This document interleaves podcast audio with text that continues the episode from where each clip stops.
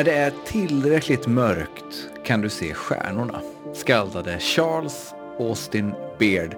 Och i novembers mörker finns givetvis poddvalvets egen polstjärna, Obiter Dictum. Som vanligt med mig, Tobias Nordström, och populärkulturens egen Copernicus, Billy Rimgard. Hallå, hur är läget? Eh, jo, det är helt okej. Trött. Mm. Hur är läget med dig? Jo, ska jag också sucka och säga helt okej. Trött. Det är väl där, vi- det är väl där vi är. Det, det är november i nådens år 2022. Då får man väl vara lite trött, eller? Jag har sett något meme som snurrat runt på eh, internet i dagarna. Det är två stillbilder från en David Lynch dokumentär där han säger eh, One day the sadness will end. Och sen på nästa bildruta så säger han But it is not this day. Ja, det, det, är väl en, en insikt man vaknar upp med varje dag. eller? Vet du vad jag vaknade upp med häromdagen? Nej, Jag vaknade upp med Det var som att Gud hade talat pengar med på, mig. kont, på kontot och en donna på din arm. Var det? Det var som att Gud hade pratat med mig. Det var en sån otroligt tydlig dröm. En sån där du vet dröm som nästan gör att man bara vill sjukskriva sig och sätta sig ner och, och börja liksom eh, få den att hända. ehm, Lite grann. Och jag vet inte om, det kanske är mitt undermedvetna som är avundsjuk på att du fick eh, köra liveshow med din andra podd i helgen. Men jag drömde att vi skulle köra liveshow men att den inte blev av. Men lokalen var bokad och biljetterna sålda och istället så hände någonting jättemärkligt. Häng med på det här för det här är, jag tycker det har något. ja, absolut. Jag tycker det här har något. Det är, Tagg- också, det är också, det här har ju hänt i verkligheten. Alltså, vi har ju Eh, bokat en liveshow och skulle ja. köra och sen hände någonting jättemärkligt. Ja, just det, just det. Taglinen för den här kvällen, det var en föreläsning. Eller en föreställning? Frågetecken. Och den började ganska straightforward med att jag stod och presenterade med en sån här gammal overhead-apparat, du vet, när man lägger plast. Ja. Längst fram. De, de finns inte kvar längre, gissar jag. Du, jag såg en sån på Stockholms universitet för inte allt för länge sedan. Jag var på, hade på en födelsedagsfest i ett pentry på Ja, Lingvistiska institutionen. Ja, nu när du säger det, just det, men nu för tiden så behöver man inte, de kopierar inte sådana här genomskinliga plastark längre, utan det man har en kamera, eller hur? Alltså det, det Aha. overheaden är Jag- att man, du kan liksom bara lägga en bok eller vad du vill under och så visas det upp då på, eh, det här, minns jag nu. Känns eventuellt som fusk, tänker jag. Men, det, men OH, OH kosher kanske är en annan diskussion. Men ja. Jag stod i alla fall med en sån på scen och pratade och presenterade bilder. Eh, Johan Kullenbok satt längst fram, kommer jag ihåg. Eh, och grejen är att jag vet inte exakt vad det handlade om, men jag vet att det fanns så här stand-up riffs inbakat. Och att de skulle vara så här kassa med flit, för, eftersom det var en föreläsning. Eller var det en föreställning? För grejen är att när jag stod där så började den här föreläsningen sakta men säkert ta, tas över av andra grejer. Och bland annat så satt en speaker i bakgrunden och läste små prator om det som hände på scenen medan pianotemat till eldfesten klingade. Och sen var det liksom planerat, och det är nu det börjar bli intressant. Det var planerat att det skulle komma in feedback om den här föreläsningen under föreläsningens gång. Dels kom det från publiken och dels så var det riggat. Och en som kom in med ett sånt budskap var Sara Martinsson som kom och sa att, så här, men, att det föreläsningen handlade om, det var bra men att jag tyvärr saknade den här riktiga TED-talk-auran. Så, så, vad som, så vad som hände så var att jag byttes Nästan ut en komplimang kan man eh, säga det kan det vara. nu för tiden. Ja. Så jag byttes ut mot en skådespelare som spelade mig, alltså en snygg, en mycket snyggare person än jag. Och gradvis så övergick den här föreläsningen till att bli en föreställning om föreläsningen. Och piken, det var när den här skådespelaren som alltså spelade rollen som Billy Rimgard satt på scenen tillsammans med dig och iscensatte Oddpod och ni hade exakt det här samtalet där jag, spelad av en skådespelare, pitchade en idé om att sätta upp en föreläsning som sakta men säkert skulle sätta ut gränsen mot en föreställning. Hade det varit extra meta, då hade du också pitchen gått ut på att du har haft en dröm om att ni gör en föreställ eller en, en liveshow som är en föreläsning eller en föreställning. Så nu är jag jättesugen på att se om Synecdoche New York. Just det, just det. Eh, ja, det, det, någonting har det ju definitivt. Men jag var ingen skådespelare, jag var mig själv, eller? Du var dig själv, exakt. Exakt, så du och en mycket snygg skådespelare som mig. Det här låter ju också som den här, jag har inte sett den, men eh, den ver verkar bra. Uh, The Rehearsal, den här vad heter, nya komediserien av han Nathan Fielder. Det är väl, det är väl också lite sån Synecdoche New York-vibb med att det är liksom ja, massa metagrejer och skådespelare som spelar han och, och massa sånt. Mm, Okej, okay. den känner jag inte till. Är den kul? Eh, som sagt, jag har inte sett den, men, men den, nej, nej. den har, har blivit eh, väldigt omtyckt och den ligger i min att se-lista. Eh, mm. Finns på HBO Max, eh, tror jag. Eh, men, men jag gillar, jag gillar uppslaget. Eh, även om, så här, eller jag gillar uppslaget att så här, det händer någonting för att det fanns en dröm och de här konstiga skådespelargrejerna och, och massa sånt. För annars är ju det tråkigaste man vet är ju när till exempel då en livepodd handlar om att man ska göra en livepodd eller ett sommarprat som handlar om att jag ska göra ett sommarprat. Just det. Det, är, det, är det tröttaste greppet som finns eh, på många sätt och vis. Eh, jag, ty jag, tycker det fanns något Martin Lukskt i att döpa det till en föreläsning. Absolut, men det finns också en härlig dubbelbetydelse i föreställning på något sätt. Mm, ja, eh, ja. Som funkar bra med, med ordet föreläsning. Och då så vaknade jag och så kände jag så här. Gud, vad är de här tankarna när jag sätter mig ner och faktiskt försöker skriva någonting? Eller att jag faktiskt försöker. Alltså om man ändå någonstans har det här i sig, om man nu har det, fast då är vi inne på kanske lite väl mycket metafysik. Men någonstans är det här ändå en produkt av mina atomer. Och det är lite tråkigt att man är, känner sig så begränsad i vaket tillstånd när det här, jag uppenbarligen är kapabel till Uh, Precis, vetskapen om att det finns där men inte går att frammana eh, längre. det, det, det, det är det som är mörkret som är riktigt ja. deprimerande.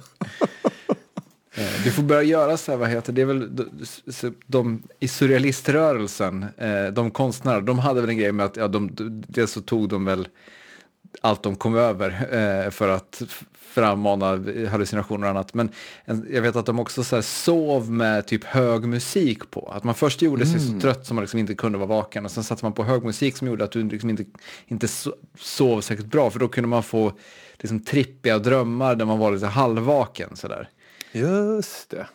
Eh, du får prova det. Det, det, det kanske är nyckeln till, till din kreativitet. Jag ångrar för det här är ju tydligen någonting man inte kan efter att man har följt eh, typ 25 eller 30 eller något sånt där. Där går någon slags fysisk gräns för när man kan lära sig det. Men det finns ju ett sätt att, att liksom lära sig eh, en trigger i en dröm. Alltså så här, ett, ett, tecken som visar att nu drömmer jag. Så man kan liksom öva in så att man i drömmen förstår att man drömmer och medvetet kunna göra grejer i drömmen. Eh, vilket tydligen också ska vara sådär, när man har lärt sig det, eh, då är ju det liksom... It's called acid. Nej, men lucid dreaming tror jag de kallar det för. Alltså ah, just det, här, det, det har jag hört talas om. Att, att man kan hitta en, um, ett ankare eh, som gör att man i drömmen blir påmind om att man drömmer men utan att vakna. Vilket gör att man i drömmen då kan skapa och eh, bygga städer eller flyga eller göra vad fan man vill liksom för att det är alltid möjligt där. Nu är jag ut på, på hal is här men, men eh, har inte lucid dreaming också någonting att göra med att någonting i, i stil med att kropp kroppen vaknar men att medvetandet fortfarande sover eller någonting, vilket gör att man upplever det mycket starkare i drömmen. Mycket möjligt. Jag minns att när jag gick på gymnasiet var det en, en kille en, i min parallellklass som höll på med det här. Han experimenterade med mycket, den killen, Jesper hette han. Men, men, han höll på med det här. Han, han berättade att här, en, den första liksom, lucida drömmen han hade, det var att han eh, låg i sin säng och drömde och så vaknade han.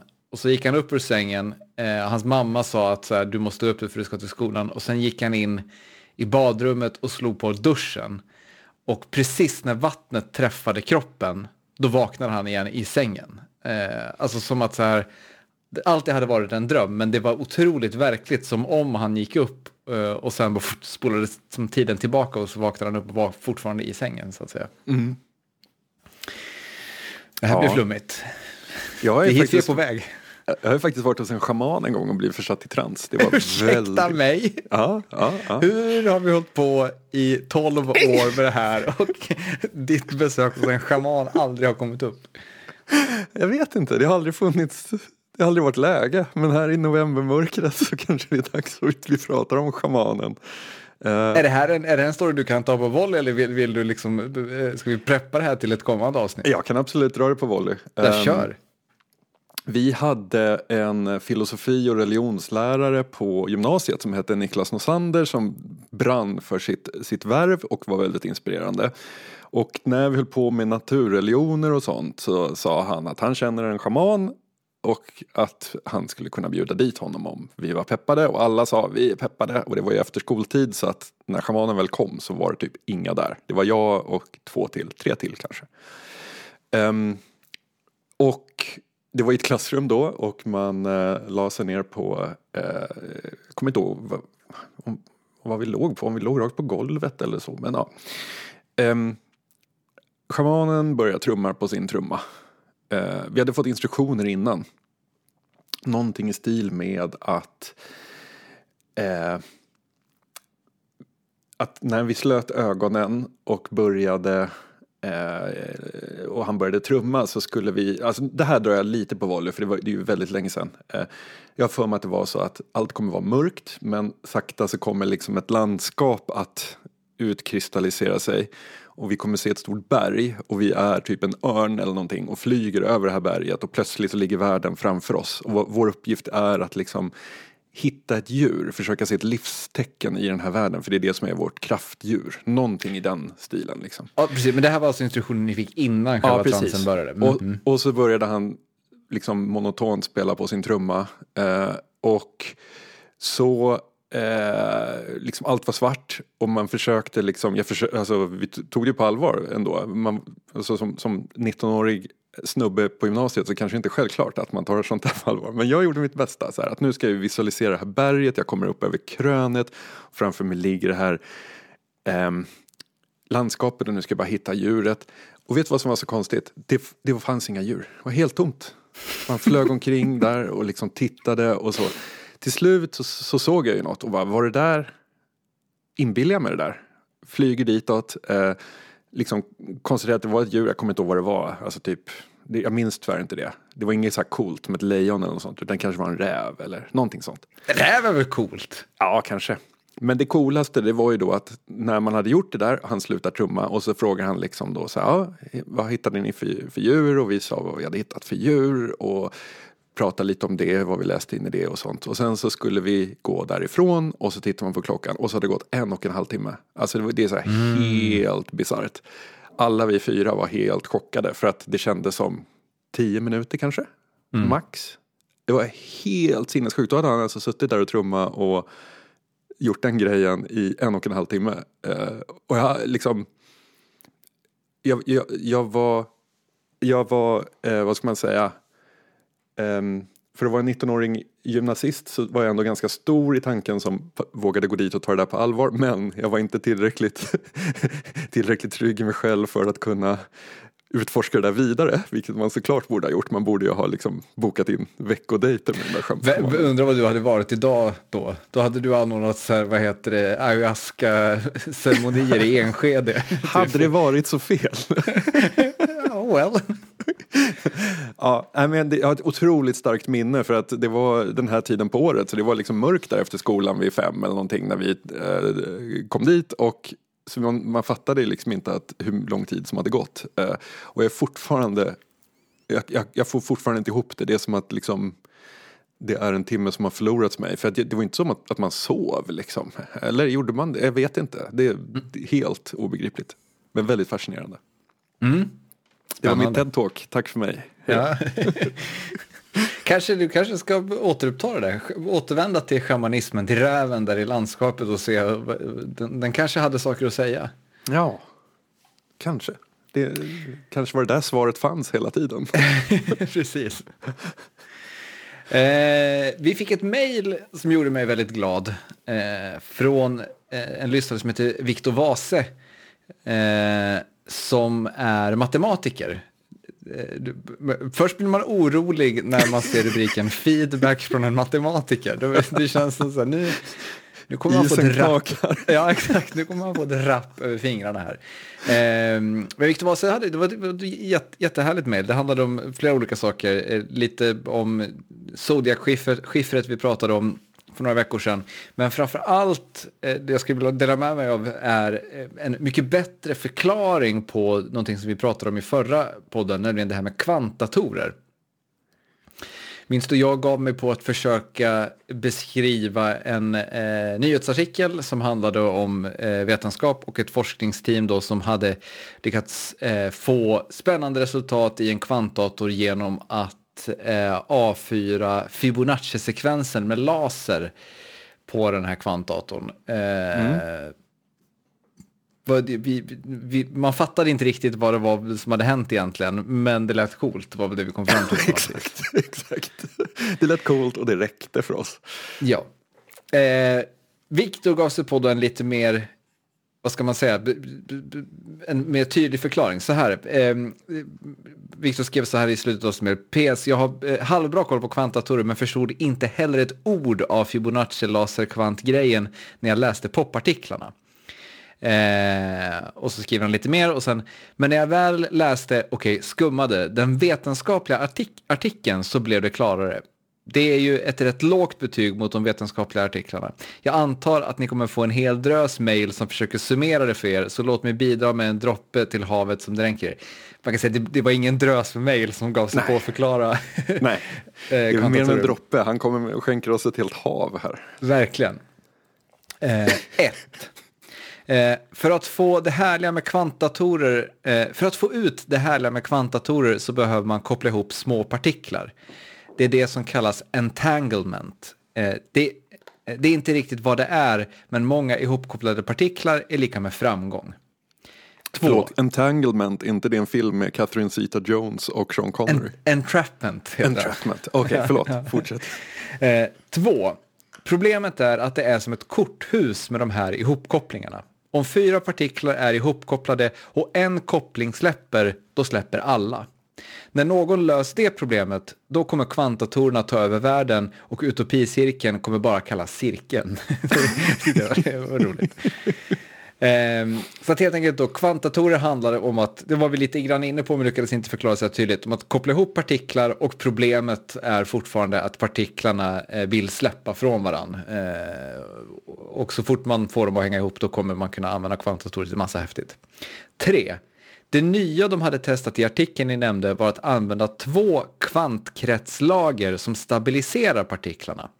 Eh, sit, eh, parentes, här någonstans börjar även jag gå vilse för jag har ingen aning om hur de kretsarna funkar. Slut parentes.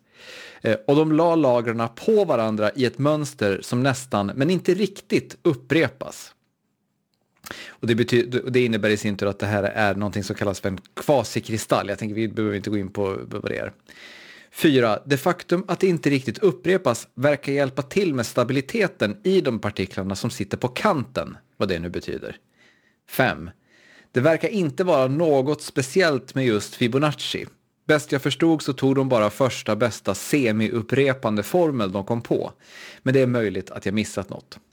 Så det som egentligen då var grejen helt enkelt var att de hade lyckats kommit närmare att skapa en sån här eh, stabil ihopkoppling av eh, småpartiklar genom att använda då en icke-upprepande eh, sekvens och, och formel helt enkelt när, när, de, när de använder det. Och Fibonacci hade, spelade egentligen ingen roll, det var bara att de valde någonting som är, eh, ja, som inte som är semi-upprepande. Alltså den är, den upprepas, men den upprepas inte på samma sätt hela tiden så att säga. Ah, ja, ja. Men då, då, då fattar man lite mer. För att hur mycket en ville tycka om pratade om Fibonacci-grejer så kändes det ändå lite som att skulle de här numren eller sifferserien ha någon slags inneboende magi i sig eh, som skulle liksom lösa allting. Det, det, var det som skavde lite i mig. Men det, det är klart att om det, det liksom är nummerseriens inneboende egenskap snarare än inneboende magi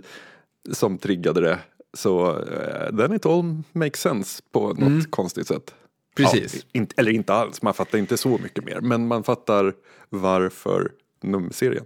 Ja, men lite grann i alla fall. Och, och, jag fick i alla fall så här, även ifall jag heller inte fattar hur det funkar, så fick jag lite mer en tydlig bild av vad en kvantdator är. Alltså, det är väl så här någon slags något slags försök att liksom helt enkelt kunna kontrollera eh, partiklar på, på, på ett, eh, ett sätt som blir omvälvande för väldigt mycket vetenskap.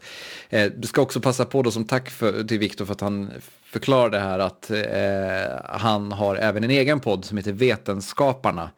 Eh, den handlar om vetenskapens historia och i viss mån framtid, eh, skriver Viktor. kan vi ja. definitivt pusha för.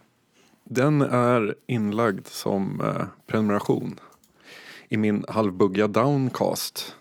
Downcast? Nej, Pocketcast använder man nu för tiden. Okej. Okay. Fast jag har Downcast. okay. Jag tror inte den appen uppdateras på x antal år men den, den tuggar på i alla fall. Mm. Nu känns det ju jävligt skevt att byta ämne till Nascar. nej, nej, inte alls. Det hände en grej, jag, jag, jag, har aldrig pratat om Nascar, jag har aldrig tittat på Nascar, jag har aldrig varit imponerad av amerikansk motorsport överhuvudtaget. Handlar om bilar, då är det F1. Möjligtvis Monster Trucks har jag väl följt.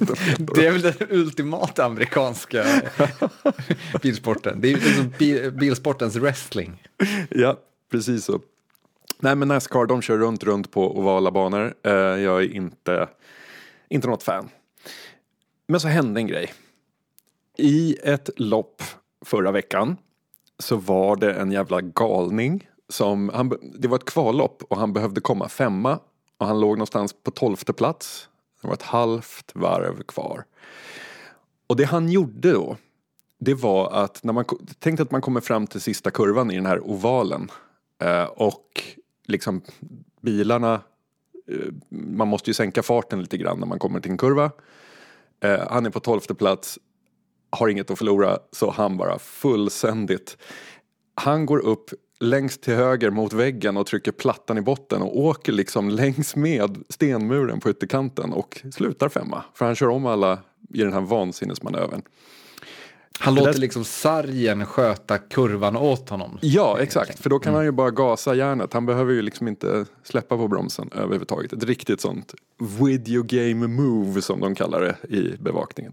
Det är för att, anledningen till att det kallas video game move är för att man gör exakt det i Mario Kart. Just det. ja. uh, och det, det, det sammanfattar väl kanske varför jag inte är så imponerad av amerikansk motorsport också. Att det är, eh, det, det är ju, ja, det där kanske inte är lika elegant som en perfekt tajmad omkörning på insidan i ett Formel 1-lopp. Men det här triggade en nyfikenhet så jag sökte lite på eh, Nascar historia och hittade en story. Eh, den utspelar sig på Talladega Super Speedway i Alabama, USA. Eh, Talladega som är en, sån, en av de klassiska banorna och de har också ett extremt klassiskt lopp som heter Talladega 500. Det är nivå av ja, Monacos Grand Prix eller Wimbledon-finalen eller ja, något sånt. Det är liksom top tier av sportevenemang. Och vi ska ta oss tillbaka till 1982 års upplaga av eh, Talladega 500. Eller Winston 500 som loppet heter. Uh, inför loppet så var det en tidning i Nashville som kontaktades av en snubbe som ville promota ett nytt Nascar-stall som skulle debutera i samband med Talladega 500. Uh, stallet hette Music City Racing och skulle vara sponsrat av artisterna Merle Haggard, Waylon Jennings och T.G. Shepard. Riktigt countrylag här. Och deras bil skulle köras av en up and coming stjärnförare som vunnit stora framgångar i mindre bilklasser. Det var en snubbe som hette L.W. Wright.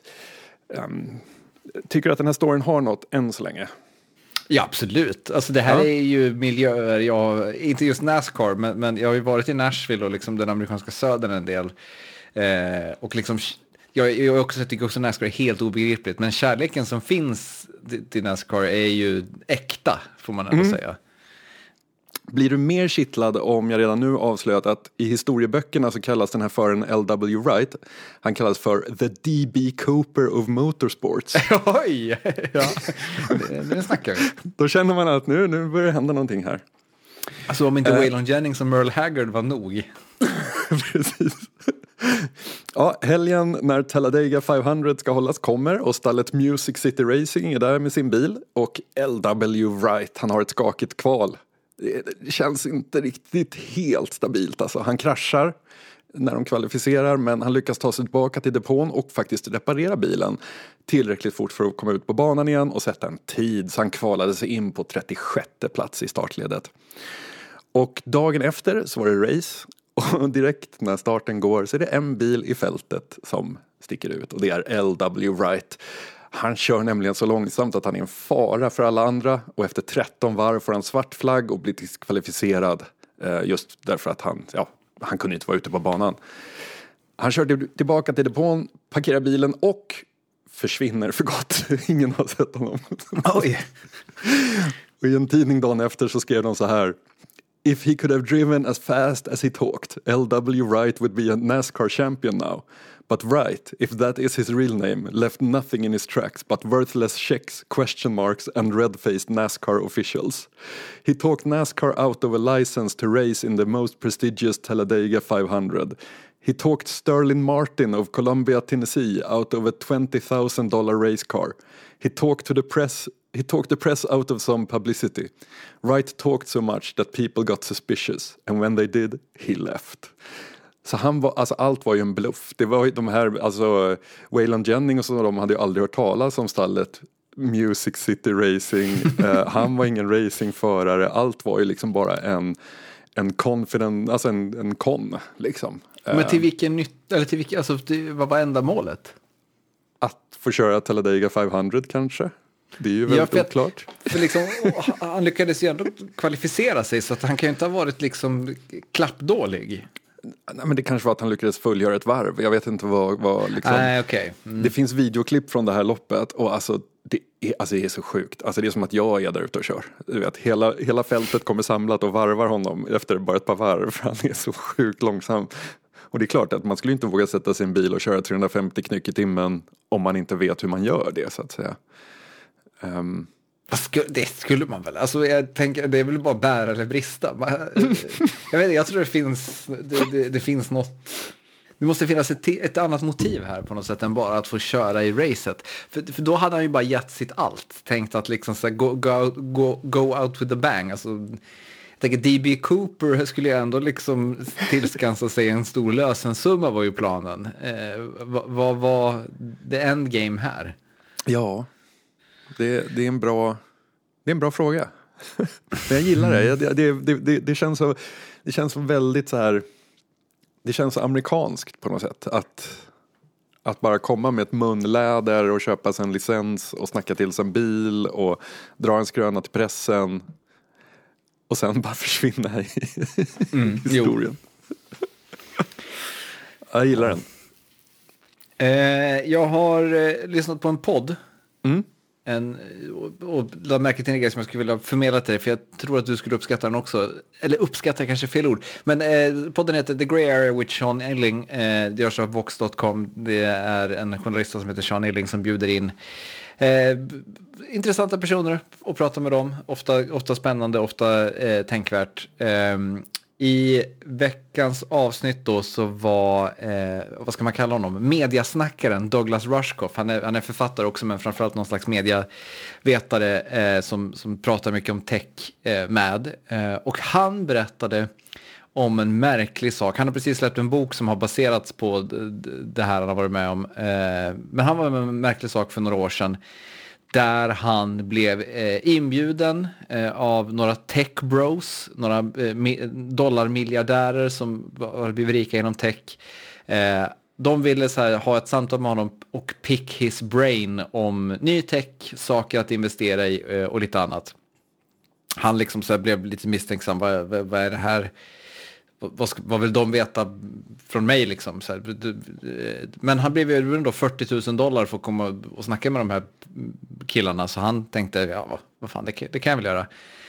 Ehm, och de, då, han sitter ner med de här eh, tech-miljardärerna och eh, de pratar lite grann om så här, up and coming tech-grejer, vad de borde så här, tänka på att investera i, vad han tror liksom, är framtiden, vad han tror liksom, är saker som kommer dö ut, etc. etc. Eh, men sen då så börjar samtalet ganska snart styras över till att handla någonting, om någonting annat, nämligen undergången.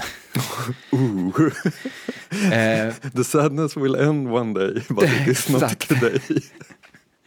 eh, för då är det eh, helt enkelt så här, en av de här tech-miljardärerna berättar då att eh, hans team har tagit fram en eh, kalkyl som visar att det är ganska precis 20 procents risk att det under den här techmiljardärens livstid kommer ske någon form av kataklysmiskt event. Alltså någon, det kan vara liksom en, en till pandemi som slår ännu hårdare, det kan vara eh, att miljöförstöringarna, Nibiru. ja Nibiru, alltså det, helt enkelt att det, det kommer, någonting kommer hända som kommer få vår värld som vi känner den just nu att kollapsa på något sätt. Och för då att ta höjd för detta så har den här dollarmiljardären, eftersom att det är 20, 20 risk så har den här dollarmiljardären då tagit 20% av alla sina tillgångar till att eh, konstruera en plan för vad han ska göra när det här sker. Eh, helt enkelt då liksom bygga skyddsrum, alltså skap, mm. skapa en existens till, till efter, eh, efter undergången. Vad tror du om de här 20 procenten? Känns det rimligt? alltså, jag, jag, tänker att det finns en, vad ska man säga, en apokalypsindustri. Mm. eh, precis som det finns um, en, uh, vad ska man säga, utseendeindustri kring, kring bantningsprodukter eller uh, what not. Liksom. Och att uh, den där typen av personer som har tjänat de där pengarna och som har sitt på det torra, så att säga. När man slutar tänka på hur man ska finansiera sin morgondag eller sin, sitt målmat ikväll. När det liksom inte upptar ens tanke. Då går, tror jag att man går till istället börjar tänka på hur kan jag förlora allt det här? Och då så finns det massa folk som eh, kan erbjuda sina tjänster.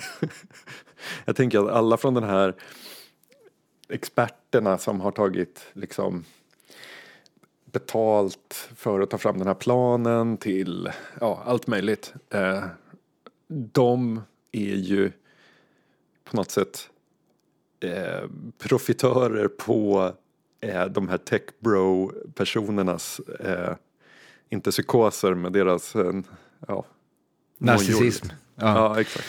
Jo, och det, det, är exakt det du beskriver är precis det de, som Douglas Rushkoff pratar om också i, i den här podden. Och han har liksom grävt en del i, i just den här industrin du pratar om. Eh, för den är liksom större än vad man tror, verkar det som. Det, det finns liksom en rad företag som, som specialiserar sig på att ta fram liksom lösningar för rika människor eh, att, att använda när skiten träffar fläkten så att säga. Eh, och så diskuterar de ganska mycket liksom, fram och tillbaka med vad de, hur de här lösningarna är uppbyggda och, och annat. Eh, och Rushkoff återkommer till att alltså, det finns liksom en, en naiv grej i allt det här är att alla de här planerna är liksom avhängiga att människor kommer leverera när skiten träffar fläkten. Just det det är liksom en, någon, han pratar om något europeiskt företag som, som till exempel an, vad heter det, erbjuder någon form av anläggning som man då bor i under, under jord med så här, en personlig kock och massa tjänstepersonal och annat. Och liksom så här, det finns ju ingen, inget incitament för dem att genomföra det här arbetet när väl skiten träffar fläkten. Sen. Det finns så här, det här säkerhetsteamet från Navy Seals som de här personerna har, har anlitat som ska ta dem till de här platserna när det kataklysmiska eventet äger rum, då har inte de något, någon direkt anledning att, alltså pengar kommer ju vara värdelösa kanske efter, efter det här eventet, så varför ska de helt plötsligt hämta den här dollarmiljardären och ta honom i säkerhet? Det, det finns ju inget in it for them då, så att säga. Nej, om inte de också får bo i uh, bunkern liksom. Eh, men jag tänker att när en sån där grej händer så är väl det som folk gör, är väl att de återvänder liksom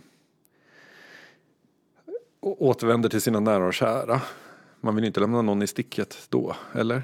Jag vet inte. Nej, kanske inte. Men, men en, en intressant aspekt som, jag, som var väldigt deppig, men som jag ändå tog med mig från den här podden. Jag rekommenderar folk att lyssna på det om man tycker det låter, låter intressant, för det var ett, ett kul snack. Eh, eh, det var att han, han nämnde det här då med, liksom så här, de här människorna, alltså ofta som är dollarmiljardärer, framförallt då i techindustrin, de är så extremt, som, du, som även du var inne på, orienterade mot det här med risk. Mm. Att så här, när de då får reda på att eh, det är 20% risk att det här sker, då tänker man att det är 20% risk att det här sker. Vad gör jag för att överleva när det sker? Man tänker inte vad gör jag för att minimera den här risken? Just det. Eh, för man tänker att risk är någonting som alltid finns, det är ingenting man kan liksom påverka. Jag är liksom, jag har mina pengar men jag, jag har liksom inget inflytande på, på någonting. Eh, och det i sin tur leder till att så här, man tar till de här medlen istället för att man tänker att jag kan använda de här 20 procenten av mina miljarder för att finansiera projekt eller liksom finansiera research eller vad som helst som skulle kunna pressa ner siffran från 20 till kanske liksom 19 procent. Eh, och att det är liksom ett överhängande problem, menar Douglas Rushkoff då på något vis. Plus att man har väl sett sin beskärda del av katastroffilmer och sånt som man vet att det spelar ingen roll hur mycket pengar du plöjer ner i att bygga ditt fort. För när du tar in där med den där lilla, lilla revan på armen som du fick när du undflydde zombieapokalypsen. Då är det ändå kört. Mm, verkligen. Så. Men otroligt, vilken, eh, man skulle vilja varit en fluga på väggen i det där. I det kanske, rummet ja. ja. ja. Eller kanske till och med i det rummet när han inte är där. De måste vara alltså, så rädda. Tänk vad rädda de är. ja, men alltså, det var mycket Patagonia-flis. Flis. Det är mm. liksom... Eh, ja, det, det, känns som att ett speciellt... Det, det, det känns som att vi ska prata om det här nästa utopicirkeln. Det känns som att tech bros är idag någonting som de inte var när, när utopicirkeln-boken skrevs. Ja, tänk jag är beredd att eh, steka utopicirkeln efter den här. jag med. Det, det, det vad heter det, det, det inte så här, inte för att det inte har varit intressant, men för att det är lite för få intressanta tankar som vi har fått ta del av på något sätt. Och den här blev jag så besviken på, för jag tycker jättemycket om Annalie Newitt. Och jag, alltså, när, jag plågade mig igenom de första, liksom, första delen. Och bara så här försökte, försökte hitta någonting i det. Men jag har också en analys till varför jag inte tyckt om den här och varför jag inte har tyckt om så många andra böcker eller noveller i den här boken. Mm.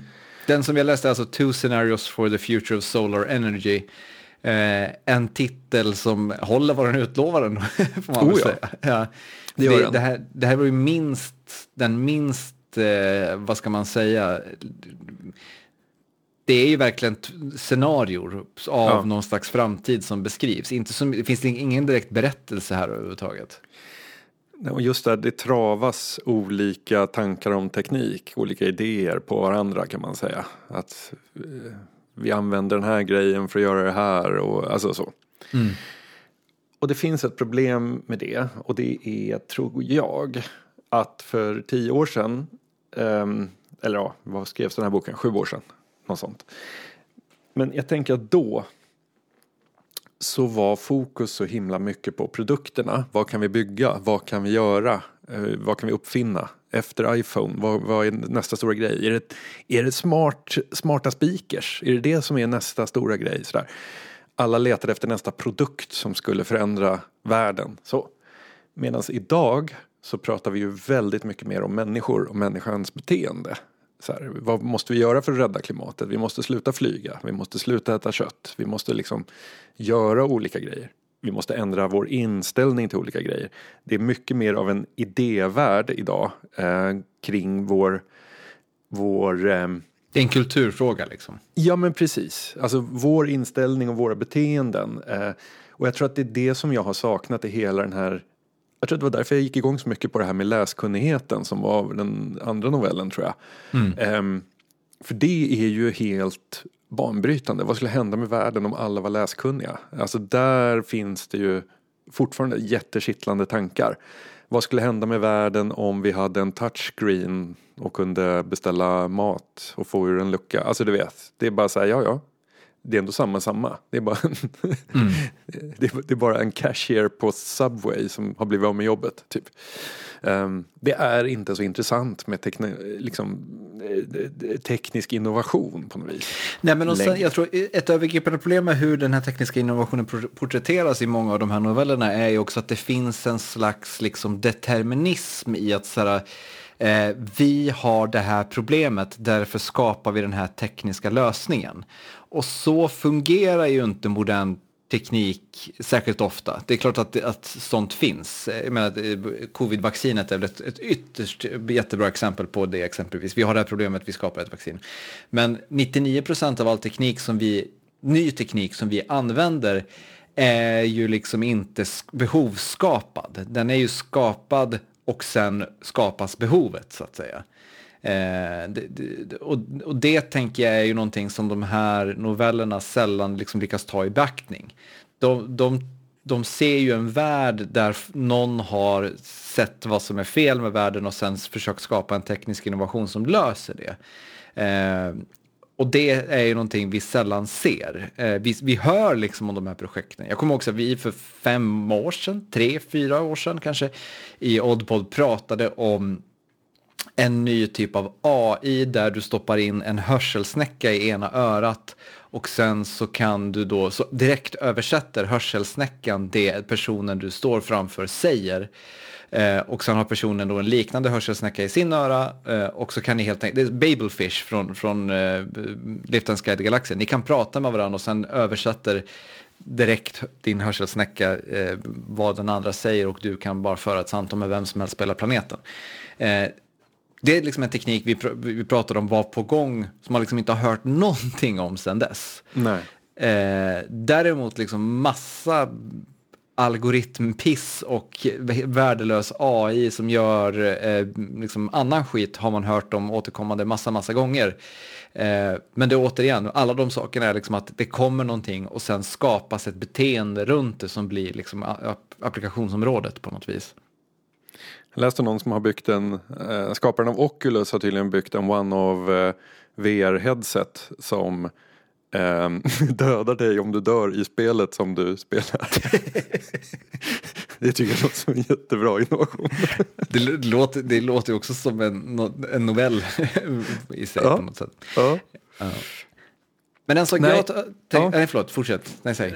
Eh, nej men alltså just där på spåret utopi så tänker jag att utopi måste vara någonting mer än så här, ja nu hittar din bil vägen själv, du behöver inte ens mata in vart du ska. Alltså så här, det är inte en utopi. Uh, alltså det är inte, alltså det är möjligtvis ett hjälpmedel i en vardag. Men om den vardagen fortfarande går ut på det den går ut på idag uh, så är det liksom inte en utopi, tänker jag. Nej, Nej, verkligen. Alltså det, det, det, det precis. jag tror därför jag gillade lite grann novellen vi läste förra veckan. För att den ändå så här, även ifall den led av det här med att man har skapat teknik som löser alla problem lite magiskt, så var det fortfarande liksom de kulturella problemen som var i fokus på något mm. sätt. Att det är liksom mm. de som behöver överkommas för att vi på något sätt ska röra oss framåt. Eh, och det kunde jag uppskatta. Eh, men den tagningen jag eh, lyssnade på, vad heter det, om eh, utopin, vad heter för, för några veckor sedan som jag har tänkt på i förhållande till just utopicirkeln var det, Jaron Lanier, en, en, en tech-guru som myntade uttrycket virtual reality till exempel. Han sa att han tror att utopin är död för att den har utlovats för många gånger av Silicon Valley. Alltså utopin har blivit reklam. Alltså att vad heter mm. det, det, varje gång någon har en ny app eller en ny teknik så är det så att den här kommer fixa det här, den här kommer liksom lösa problemen. Men inga problem blir lösta och då tappar man på något sätt tron på det här. Alltså man, man, när Mark Zuckerberg står och presenterar och eller, står och presenterar metaverse eller när Steve Jobs står och pratar om att iPaden är magic så ser vi igenom det och då dör liksom också ett, ett, ett, hoppet på något sätt. Mm. Köper du det? Ja, det gör jag därför att den största måttet av magi som liksom har förändrat ens liv absolut mest till det positiva. Det är typ så här bank-id och swish och så här extremt osexiga grejer men som gör livet så otroligt mycket lättare. Jag betalar räkningar till min, min farfar och farmor för de är eh, ju lite till åren kan man säga eh, och bara den här grejen att liksom hovra med telefonen över räkningen och den bara läser in allting med kameran, OCR-nummer och allting. Det är bara så här, det här gör mitt liv jättemycket lättare. För nu, det här mm. tar mig, det tar mig fem minuter att göra hela deras månadsräkningar när det hade kunnat ta en halv dag liksom. Absolut, jag minns när jag var liten när mamma då tog en kväll i månaden och liksom mm. satt och ringde telefonbanken och liksom så här, det, alltså det var ju en timme av att sitta och mata in OCR-koder på ett knapptelefonen och bekräfta med, med fyrkant och sånt där. Ja. Eh, där, har det ju, där, precis, där finns det ju någonting. Men eh, för att få ett riktigt bokslut här, va, summerande ord, vad tar vi med oss från utopicirkeln? Jag tar med mig att en ganska naiv utopi den i Star Trek Next Generation där man pratar om att mänskligheten inte ens har valutor längre för att plötsligt så fick vi någon slags kollektivt insikt om att pengar, det var inte det som var grejen, det var ju att utforska och lära sig som var grejen och att vi därför kollektivt jobbar för det nu. Ehm, den har jag alltid tyckt varit ganska naiv, ganska kitschig och liksom så här nästan lite barnslig, så här fred på jorden grej. Ehm, jag tycker inte det längre. jag tar med mig att jag vill ha fler av den typen av utopier som verkligen är out there. Eh, för det om något är ju hieroglyphs. Inte en touchscreen som du kan styra din drone med. Det är, inte en, det är liksom inte en vägvisare till framtiden. Mm. Ja men det, jag, jag gillar det. Jag tar nog med mig att jag ska försöka vara lite mer optimistisk när jag vad heter det, läser technyheter. Alltså så här, leta mer aktivt efter de här sakerna som är liksom Babelfishen, som är de sakerna som jag faktiskt tror kommer göra eh, mänsklighetens existens lite bättre på något sätt. Eh, och i den lilla mån jag kan sprida ordet eh, om dem, just för att på något sätt det, det, liksom, det, finns så mycket mörker. Alltså, om man ser någonting som låter lite hoppfullt så kan man liksom, tro på det lite grann. Om så bara för att se eh, att det kanske finns vägar framåt på, på något vis.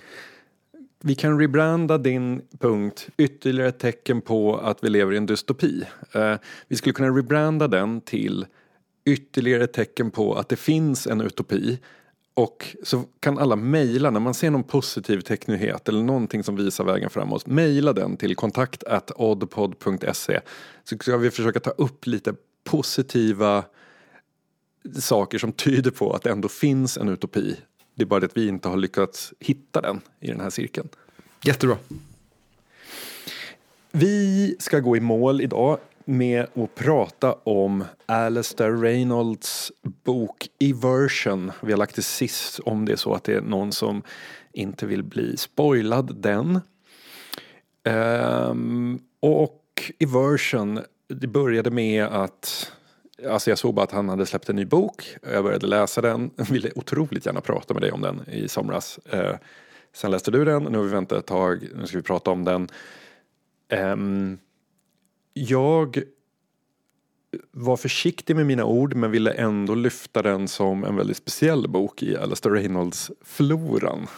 Mm. Eh, han har ju tidigare skrivit ganska raka, väldigt spännande idéer. Eh, rolig, rolig struktur på, på sina berättelser men ändå väldigt straightforward. Man har inte behövt läsa mellan raderna för att försöka förstå vad är det som pågår här utan det har varit de här gigantiska rymdskeppen som stävat i tusentals år och börjat växa med organisk materia ovanpå sina stålskelett. Eh, genom tyst rymd och nu kommer fram och vad händer då? Alltså det är mycket det Det är väldigt hard sci-fi eh, och väldigt mycket rymden, väldigt mycket. Det, det, finns delar som är också liksom, lite mer kultur mellan figurer på planeter och sånt där. Men, men det, det som du säger, det är då är det liksom ofta stora imper, tech-imperier och annat som, som de här historierna utspelar sig i. Så det, det, hard sci-fi, stora mått, eh, galaktiskt oftast,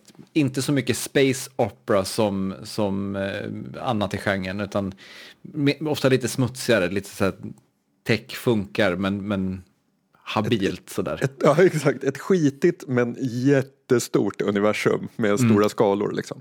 Och när man öppnar den här boken så befinner man sig ombord på en båt eh, någonstans turn of the century, 18 till 1900-tal. Ett skepp får man väl ändå säga? Ett skepp, ja. ja. Fartyg. Ja.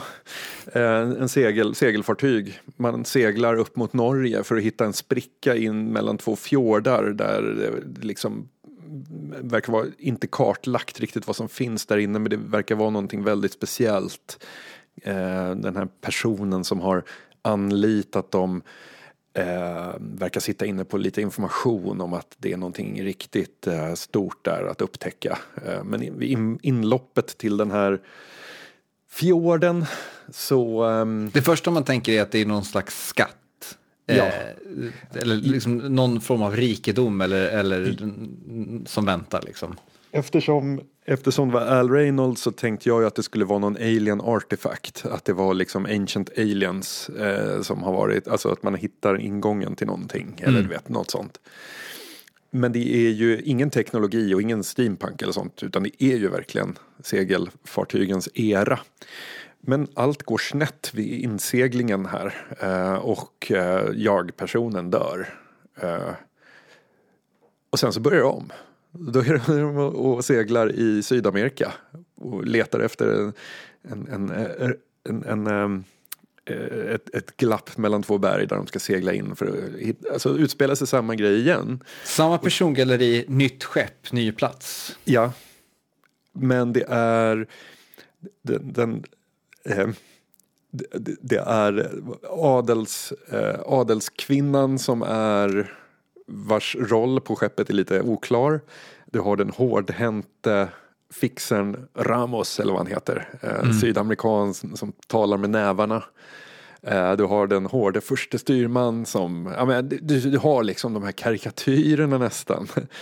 um, Och eh, jag vet att jag chattade med, med eh, Sanna Lund om det här där jag precis hade läst den och hon ogillade de här personporträtten. Och jag gjorde det också till en början ända tills jag jag gjorde läsningen att de är så här utmejslade, klichéartade och den här adelskvinnan som liksom inte är det mest smickrande porträttet av en kvinna, särskilt inte när det är typ enda kvinnan i persongalleriet eh, som man skulle kunna gör, liksom tycka är plumpt. Eh, för varje gång den här historien botas om och liksom det är en ny setting, samma personer, sakta men säkert så börjar man uppskatta det för att man förstår att det är eh, liksom en grej på något vis. Och en grej visar sig Precis, ja. En viktig aspekt är att han, huvudpersonen då, är, är dels skeppets läkare men också att han håller i sin tur på och skriver en berättelse eh, som liksom korrelerar med deras egen på sätt och vis. Är det en och, föreläsning eller en föreställning? ja, men lite så. Eh, det finns liksom mycket så meta-grejer som, som ligger, och, ligger och pyr här. Eh, och en, en, stor anledning till att den kvinnliga karaktären som finns framstår som ganska osympatisk är ju att det enda hon gör är ju att försöka slå hål på hans berättelse. Alltså peka ut att han använder liksom felaktig grammatik eller det, eh, liksom, hans karaktärsporträtt är inte särskilt bra. Alltså så här, det, det, mm. det, och det gör ju, gör ju henne ganska osympatisk. Liksom. Mm. Eh, Men, ja, fortsätt. Ja, ja. Men sen då, liksom, vart, vart efter det här liksom spelas upp i olika tidsåldrar så börjar vi komma ut i rymden så småningom. Um, Precis, där... här, den här loopen sker liksom om och om igen. Var, varje gång de är nära att, att komma fram till de, de, sitt, eh, sin destination så dör någon, eller de allihopa, lite, lite olika och så kastas de liksom, börjar om igen. Läkaren vaknar upp, det, det, det är ett nytt skepp, det är samma personer eh, och han minns ju inte att han har varit med om det här förut, till en början i alla fall. Nej, alltså, men, men ju, ju, fler loopar som går desto mer börjar det där sippra in. Att folk känner i den här Ramos, heter han Ramos? Jag tror det. bara så här, har, har inte vi gjort det här förut? Typ så här. Och då hajar den här läkaren till och bara, jo men det är den känslan jag också haft. Typ. Och sen dör de igen och så börjar det om. Ja. Um, men sen när vi hamnar i, till slut då, när det börjar nystas upp vad det här är, så är, visar det sig att det är ju då en chipboard AI um, ehm, som skulle få en uppdatering. Men fick en felaktig fil skickad till sig. Istället för att fyllas med sin uppdatering så fylldes den med massa berättelser, eh, massa eh, underhållning som skulle till ett eh, en kryssnings, alltså kryssningsrymdskepp till passagerarna som underhållning. Um, så att någonting har ju gått fel i koden och han håller ju hela tiden på att konstruera de här eh, narrativen som har blivit överskickade. Istället för att hjälpa besättningen som är på ett uppdrag där man har försökt segla in, då med, eller segla, flyga in i en trång springa för att nå en alien artefakt och allt har gått åt skogen. Besättningen har blivit tillfångatagen och det är AI och den här adelskvinnan som också är en AI. Ehm, det är de två som måste liksom försöka lösa det här. Eh, och det är därför hon har försökt skaka ut honom ur hans eh, föreställningar om mm. vad det de håller på med. De är ju liksom båda en del av skeppets program så att säga. Eh, och han då är liksom skeppets, det, det, man kan jämföra med någon slags mer eh, mjukvaruversion av, eh, vad heter det, Star Trek Voyagers eh, hologramläkare så att säga. Alltså en, ja. en AI-läkare som som då liksom hjälper besättningen och nu har mist förståndet. Typ. Det här skulle mm. kunna vara ett avsnitt av Star Trek Voyager där, där liksom läkaren har en bugg. Typ. Verkligen. Eh, men det, men så här, vi mässade lite grann om den här boken när, jag började komma mot slutet. För jag tycker att den här berättelsen dör lite grann. Så här, det, det, jag tycker jättemycket om den, men den tappar lite sin sin charm när det avslöjas att det är de här liksom två AI-figurerna och det utspelar sig inuti dem på något sätt. Det, ja. det är lite allt var en dröm-grejen. Ja, jag håller med. Jag håller med och framförallt så är det ju så att när hon ska förklara allting för honom och ska liksom rycka ur honom ur den här att hålla på och reproducera massa taskiga eh, karikatyrbilder av folk på ett fartyg. Liksom. De ska rycka ur honom ur, ur, det och måste berätta hela storyn. Alltså det är bara sida upp och sida ner med så förklaring och det är nästan som att man läser en bokpitch lite grann. Jag har en idé, tänk om det var så här. Mm. Um, och det hade kunnat gjorts så mycket snyggare på något sätt tror jag istället för att hon bara berättar hur det är. Jo, men och sen jag fick lite grann upplevelsen alltså, att mina teorier om vad det är som pågår var mer spännande, inte för att de var bättre på något sätt, men var mer spännande än vad som i själva verket pågick. Jag började liksom tänka i så här, jag, men så här, jag såg tydliga liksom Lovecraft-drag i det här med att de närmade sig någonting som inte fick närma sig, som inte liksom fick förstås, som inte fick betraktas riktigt. Eh, den, här liksom, den här hemliga artefakten. Eh, och att det liksom så fanns någonting i att han skrev berättelsen fick mig att tänka att så här, är det liksom så att vi är i berättelsen som han skriver och i berättelsen skriver han också en berättelse som vi också är i. Jag förstår, alltså att mm. någon slags Italo Calvino grej med att det är en, en, berättelse i en berättelse i en berättelse i en berättelse på något sätt. Eh, det, det, fanns så mycket liksom intressanta grepp och sån intressant struktur i hur han upprepar de här sakerna Eh, att man, man, man fattar ju ganska snart att här, snart kommer vi någonstans här där vi inte kommer längre och då kommer det hända någonting. Eh, men det var roligare att ta sig dit än det var att komma dit, eller att ja. anlända så att säga. Jo, men jag håller med. Jag håller med och det var därför det, du, du kanske kommer ihåg att jag darrade lite på rösten när efter att du hade tolkat det som att jag helhjärtat rekommenderade det här som en fem av fem bok på något vis. Eh, och det var det som gjorde mig lite osäker. Att så här, Alltså den är ju stundtals fem av fem men mm. helhetsupplevelsen mm. är ju inte det därför att den brist, alltså så här, det, det, blir lite kackigt liksom. Eh, men jag tyckte det var väldigt kul ändå att läsa Al Reynolds i det här formatet och jag tyckte att eh, det triggade ändå mig eh, att läsa de här eh, tidiga skildringarna från, det var så jävla spännande liksom, den här segelfartyget som nästan kommer fram hela tiden. Eh, Verkligen. Det som man borde ha gjort, om man ska vara så här kontrafaktisk historieskrivning, det, det som borde ha hänt var att han borde ha haft, för jag uppskattar liksom hela hans grepp med att han är ju väldigt så, inom citationstecken, vetenskaplig av sig, alltså saker ska ha förklaringar etc. etc. Det som hade varit snyggt var om han hade skrivit den här tillsammans med en annan författare som hade kunnat liksom styra berättelsen i att låta det vara lite mer subliminalt där i slutet istället. Alltså låta det vara lite konstigare, låta det vara någonting som kanske inte riktigt är greppbart. Det hade fortfarande kunnat vara liksom en, en utomjordisk artefakt eller någonting, men alla pusselbitarna hade liksom inte behövt läggas på det sättet de gjordes, eh, kan jag känna. N.K. Jemisin som skrev Broken Earth-trilogin. Hon Ja, hade nog precis. kunnat bidra med Exakt. ett och annat. Ja.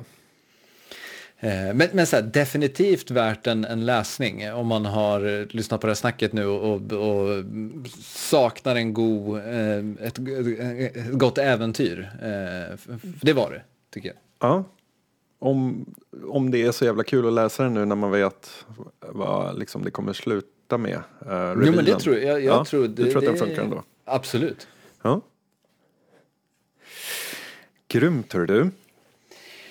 Och med Men- det så har vi nått in i den utomjordiska artefakten och tagit oss till berättelsens slut eh, för denna vecka. Eh, Stötta oss på Patreon om ni har möjlighet. Eh, Patreon.com snedstreck oddpod.